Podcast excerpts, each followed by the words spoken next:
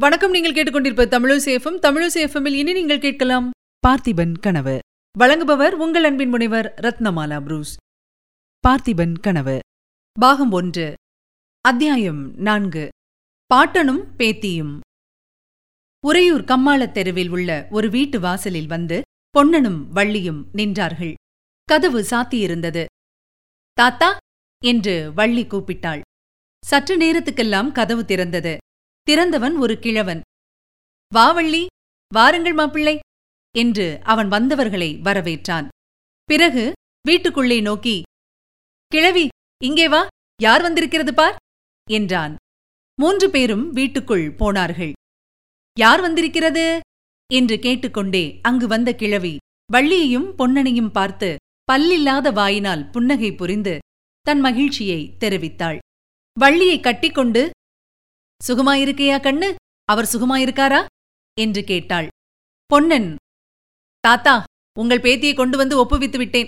நான் கொஞ்சம் வெளியே போய்விட்டு வருகிறேன் என்றான். வந்ததும் வராததுமா எங்கே போகிறாய்? என்று கிழவன் கேட்டான். மகாராஜாவை பார்க்கப் போகிறேன் என்றான் பொன்னன். மகாராஜா இப்போது அரண்மனையில் இல்லை மலைக்குப் போயிருக்கிறார். இங்கே வா காட்டுகிறேன் என்று கிழவன் அவர்களை வீட்டு முற்றத்துக்கு அழைத்துப் போனான். முற்றத்திலிருந்து அவன் காட்டிய திக்கை எல்லாரும் பார்த்தார்கள். உச்சி பிள்ளையார் கோயில் தீபம் தெரிந்தது. அங்கிருந்து தீவர்த்திகளுடன் சிலர் இறங்கி வருவது தெரிந்தது. இறங்கி வந்த தீவர்த்திகள் வழியில் ஓரிடத்தில் சிறிது நின்றன. அங்கே நின்று என்ன பார்க்கிறார்கள்? என்று வள்ளி கேட்டாள். மகேந்திர சக்கரவர்த்தியின் சிலை அங்கே இருக்கிறது. மகாராஜா இளவரசருக்கு அதை காட்டுகிறார் என்று தோன்றுகிறது என்றான் கிழவன். அவர்கள்தான் இறங்கி வருகிறார்களே தாத்தா. நான் அரண்மனை வாசலுக்கு போகிறேன். இன்று ராத்திரி மகாராஜாவை எப்படியும் நான் பார்த்துவிட வேண்டும் என்று சொல்லிக் கொண்டே பொன்னன் வெளிக்கிளம்பினான். கிழவன் அவனோடு வாசல் வரை வந்து ரகசியம் பேசும் குரலில் பொன்னா ஒரு முக்கியமான சமாச்சாரம் மகாராஜாவிடம் தெரிவிக்க வேணும். மாரப்ப பூபதி விஷயத்தில் கொஞ்சம் ஜாகிரதையாக இருக்க சொல்லு. அதை அந்தரங்கமாக அவரிடம் சொல்ல வேணும் என்றான். மாரப்ப பூபதியை பற்றி என்ன? என்று பொன்னன் கேட்டான். அதெல்லாம் அப்புறம் சொல்கிறேன். மகாராஜாவின் காதில் எப்படியாவது இந்த செய்தியை போட்டுவிடு என்றான் கிழவன். கிழவி விருந்தாளிகளுக்கு சமையல் செய்வதற்காக உள்ளே போனாள். பாட்டனும் பேத்தியும் முற்றத்தில் உட்கார்ந்தார்கள். திடீரென்று வள்ளி ஐயோ தாத்தா இதெல்லாம் என்ன? என்று கேட்டாள். முற்றத்தில் ஒரு பக்கத்தில் உலைக்களம் இருந்தது. அதன் அருகில் கத்திகளும் வாள்களும் வேல்களும் அடுக்கியிருந்தன. அவற்றை பார்த்துவிட்டுத்தான் வள்ளி அவ்விதம் கூச்சல் போட்டாள். வாளும் வேலும் சூலமும் தான். நீ எங்கே பார்த்திருக்கப் போகிறாய்? முன்காலத்தில் இதெல்லாம் என்னத்திற்கு தாத்தா? என்னத்திற்காகவா? கோயிலில் வைத்து தூபதீபம் காட்டி கன்னத்தில் போட்டுக்கொள்வதற்காகத்தான். கேள்வியை பார் கேள்வியை. தேங்காய் சாய்ப்பது போல். எதிராளிகளின் தலைகளை வெட்டி சாய்ப்பதற்கு வாழ் பகைவர்களின் வயிற்றை கிழித்து குடலை எடுத்து மாலையாய் போட்டுக்கொள்வதற்கு வேல். தெரிந்ததா? ஐயையோ பயமாயிருக்கிறதே! என்று வள்ளி கூவினாள். இன்னும் கொஞ்ச நாள் போனால் இந்த நாட்டு ஆண் பிள்ளைகள் கூட உன்னைப் போலவேதான் ஆகிவிடுவார்கள். வாளையும் வேலையும் கொண்டு என்ன செய்கிறது என்று கேட்க ஆரம்பித்து விடுவார்கள். வள்ளி இதை கேள். என்னுடைய பாட்டன் முப்பாட்டன் காலங்களில் எல்லாம் எப்படி தெரியுமா? அப்போது கொல்லுப்பட்டறையில் எல்லாம் வாளும் வேலும் சூலமும் செய்த வண்ணமாய் இருப்பார்களாம். ஒவ்வொரு பட்டணத்திலும் கம்மாளத்தெருதான் எப்போதும் ஜே ஜே என்று இருக்குமாம். ராஜாக்களும் ராஜகுமாரர்களும் சேனாதிபதிகளும் கம்மாளனை தேடி வந்து கொண்டிருப்பார்களாம். என் அப்பன் காலத்திலேயே இதெல்லாம் போய்விட்டது. வாழைக்கொல்லை அறிவாள்களும் வண்டிக்கு கடையாணிகளும் வட்டி மாட்டுக்கு தார்குச்சிகளும் செய்து கம்மாளன் வயிறு வளர்க்கும்படி ஆகிவிட்டது. என் வயதில் இப்போதுதான் நான் வாளையும் வேலையும் கண்ணால் பார்க்கிறேன். ஆஹா இந்த கைகளிலே மட்டும் முன்னைப் போல வலிவு இருந்தால் இருபது வருஷத்துக்கு முன்னாலே இந்த யுத்தம் வந்திருக்க கூடாதா? சரியாய் போச்சு தாத்தா. இவருக்கு நீ புத்தி சொல்லி திருப்புவாயாக்கும் என்றல்லவா பார்த்தேன். யுத்தத்துக்கு போகணும் என்று இவர் ஓயாமல் சொல்லிக் கொண்டிருக்கிறார். பொன்னனா அவன் எங்கே யுத்தத்துக்கு போகப் போகிறான் வள்ளி? பொன்னனாவது உன்னை விட்டுவிட்டு போகவாவது. துடுப்பு பிடித்த கை வாளை பிடிக்குமா? பெண்மோகம் கொண்டவன் சண்டைக்கு போவானா? அப்படி ஒன்றும் சொல்ல வேண்டாம் தாத்தா. இவர் போகணும் போகணும் என்றுதான் துடித்துக் கொண்டிருக்கிறார். மகாராஜா தான் வரக்கூடாது என்கிறார். இளவரசருக்கு நீந்த கற்றுக் கொடுக்க இவர் இருக்க வேணுமாம். அடடா! உன்னுடைய அப்பனும் சித்தப்பன்மார்களும் மட்டும் இப்போது இருந்தால் ஒவ்வொருவன் கையிலும் ஒரு வாளையும் வேலையும் கொடுத்து நான் அனுப்ப மாட்டேனா? எல்லாரையும் ஒரே நாளில் காவிரியம்மன் பலி கொண்டு விட வேண்டுமா? என்று சொல்லிக்கொண்டே கிழவன் பெருமூச்சு விட்டான். வள்ளிக்கு அந்த பயங்கரமான சம்பவம் ஞாபகம் வந்தது.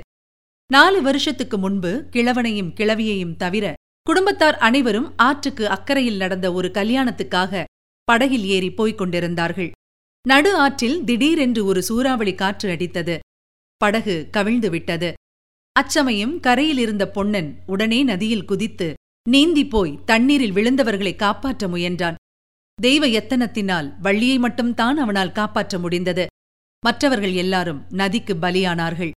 கிழவன் மேலும் சொன்னான் என் குலத்தை விளங்க வைக்க நீ ஒருத்திதான் இருக்கிறாய். உன் வயிற்றில் ஒரு குழந்தை பிறந்து விட்டால் பொன்னனை நானே கழுத்தை பிடித்து தள்ளுவேன். யுத்தத்துக்கு போ என்று. யுத்தம் என்னத்திற்காக நடக்கிறது தாத்தா? அதுதான் புரியவில்லை என்றாள் வள்ளி.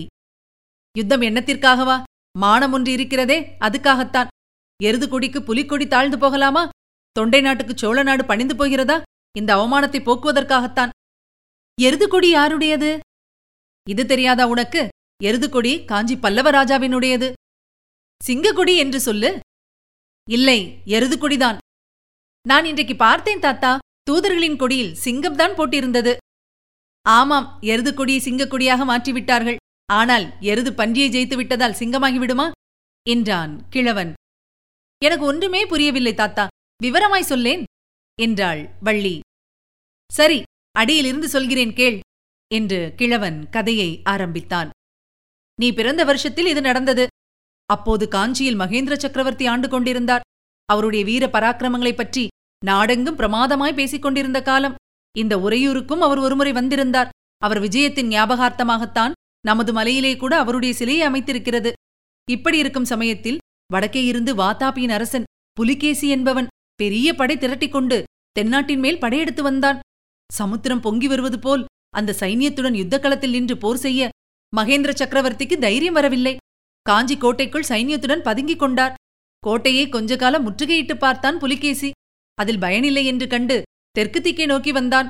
நமது கொள்ளிடத்தின் அக்கறைக்கு வந்து விட்டான். அப்பப்பா அப்போது அந்த உறையூர் பட்ட பாட்டை என்னவென்று சொல்லுவேன்? நமது பார்த்திப மகாராஜா அப்போது பட்டத்துக்கு வந்து கொஞ்ச நாள்தான் ஆகியிருந்தது. புலிகேசி எதிர்க்க பலமான ஆயத்தங்கள் செய்து கொண்டிருந்தார். இதற்குள் வடக்கே புலிகேசின் ராஜ்யத்துக்கே ஏதோ ஆபத்து வந்துவிட்டது போல் இருந்தது. புலிகேசி கொள்ளிடத்தை தாண்டவே இல்லை. திரும்பி போய்விட்டான். போகும்போது அந்த கிராதகனும் அவனுடைய ராட்சத சைன்யங்களும் செய்த அட்டூழியங்களுக்கு அளவே இல்லையாம். ஊர்களையெல்லாம் சூறையாடிக் கொண்டும் தீ வைத்துக் கொண்டும் போனார்களாம். அதிலிருந்து மகேந்திர சக்கரவர்த்தியினுடைய புகழ் மங்கிவிட்டது. சளுக்கரின் பன்றிக்குடிக்கு பல்லவரின் ரிஷபக்குடி பயந்து விட்டது என்று ஜனங்கள் பேசத் தொடங்கினார்கள். இந்த அவமானத்துக்குப் பிறகு மகேந்திர சக்கரவர்த்தி அதிக நாள் உயிரோடு இருக்கவில்லை. அவருக்குப் பிறகு நரசிம்மவர்ம சக்கரவர்த்தி பட்டத்துக்கு வந்தார். இவர் பட்டத்துக்கு வந்ததிலிருந்து புலிகேசி பழிக்கு பழி வாங்கி பல்லவ குலத்துக்கு ஏற்பட்ட அவமானத்தை போக்க வேண்டுமென்று ஆயத்தங்கள் செய்து வந்தார். கடைசியில் ஆறு வருஷங்களுக்கு முன்பு பெரிய சைன்யத்தை திரட்டிக் கொண்டு வடக்கே போனார். புலிகேசியை போர்க்களத்தில் கொன்று பாத்தாபி நகரையும் தீ வைத்து கொளுத்தி சாம்பலாக்கிவிட்டு திரும்பி வந்தார். இந்த பெரிய வெற்றியின் ஞாபகார்த்தமாக பல்லவர்களின் ரிஷபக் கொடியை நரசிம்ம சக்கரவர்த்தி சிங்கக்கொடியாக மாற்றிவிட்டார். அவர் திரும்பி வந்து இப்போது ஒரு மாதம்தான் ஆகிறது வள்ளி. அதற்குள்ளே இத்தனை நேரமும் கவனமாய் கேட்டுக்கொண்டிருந்தவள். அப்பேற்பட்ட சக்கரவர்த்தியுடன் நமது மகாராஜா எதற்காக யுத்தம் செய்யப் போகிறார் தாத்தா? அவருடன் சிநேகமாயிருந்தால் என்ன? என்று கேட்டாள். அடி பைத்தியக்காரி! என்று கிழவன் மறுமொழி சொல்ல ஆரம்பித்தான். அப்போது வீதியில் குதிரை வரும் சத்தம் கேட்டது. அந்த வீட்டின் வாசலிலேதான் வந்து நின்றது. வீரபத்ராச்சாரி! என்று யாரோ அதிகார குரலில் கூப்பிட்டார்கள். உடன் கிழவன் அந்த சண்டாளன் மாரப்ப பூபதி வந்துவிட்டான் வள்ளி நீ அவன் கண்ணில் படக்கூடாது. சமையற்கட்டுக்குள் போ. அவன் தொலைந்ததும் உன்னை கூப்பிடுகிறேன் என்றான். இதுவரை நீங்கள் கேட்டது அமரர் கல்கையின் பார்த்திபன் கனவு. வழங்கியவர் உங்கள் அன்பின் முனைவர் ரத்னமாலா புரூஸ். மீண்டும் அடுத்த அத்தியாயத்தில் சந்திக்கலாம். இணைந்திருங்கள் மகிழ்ந்திருங்கள்.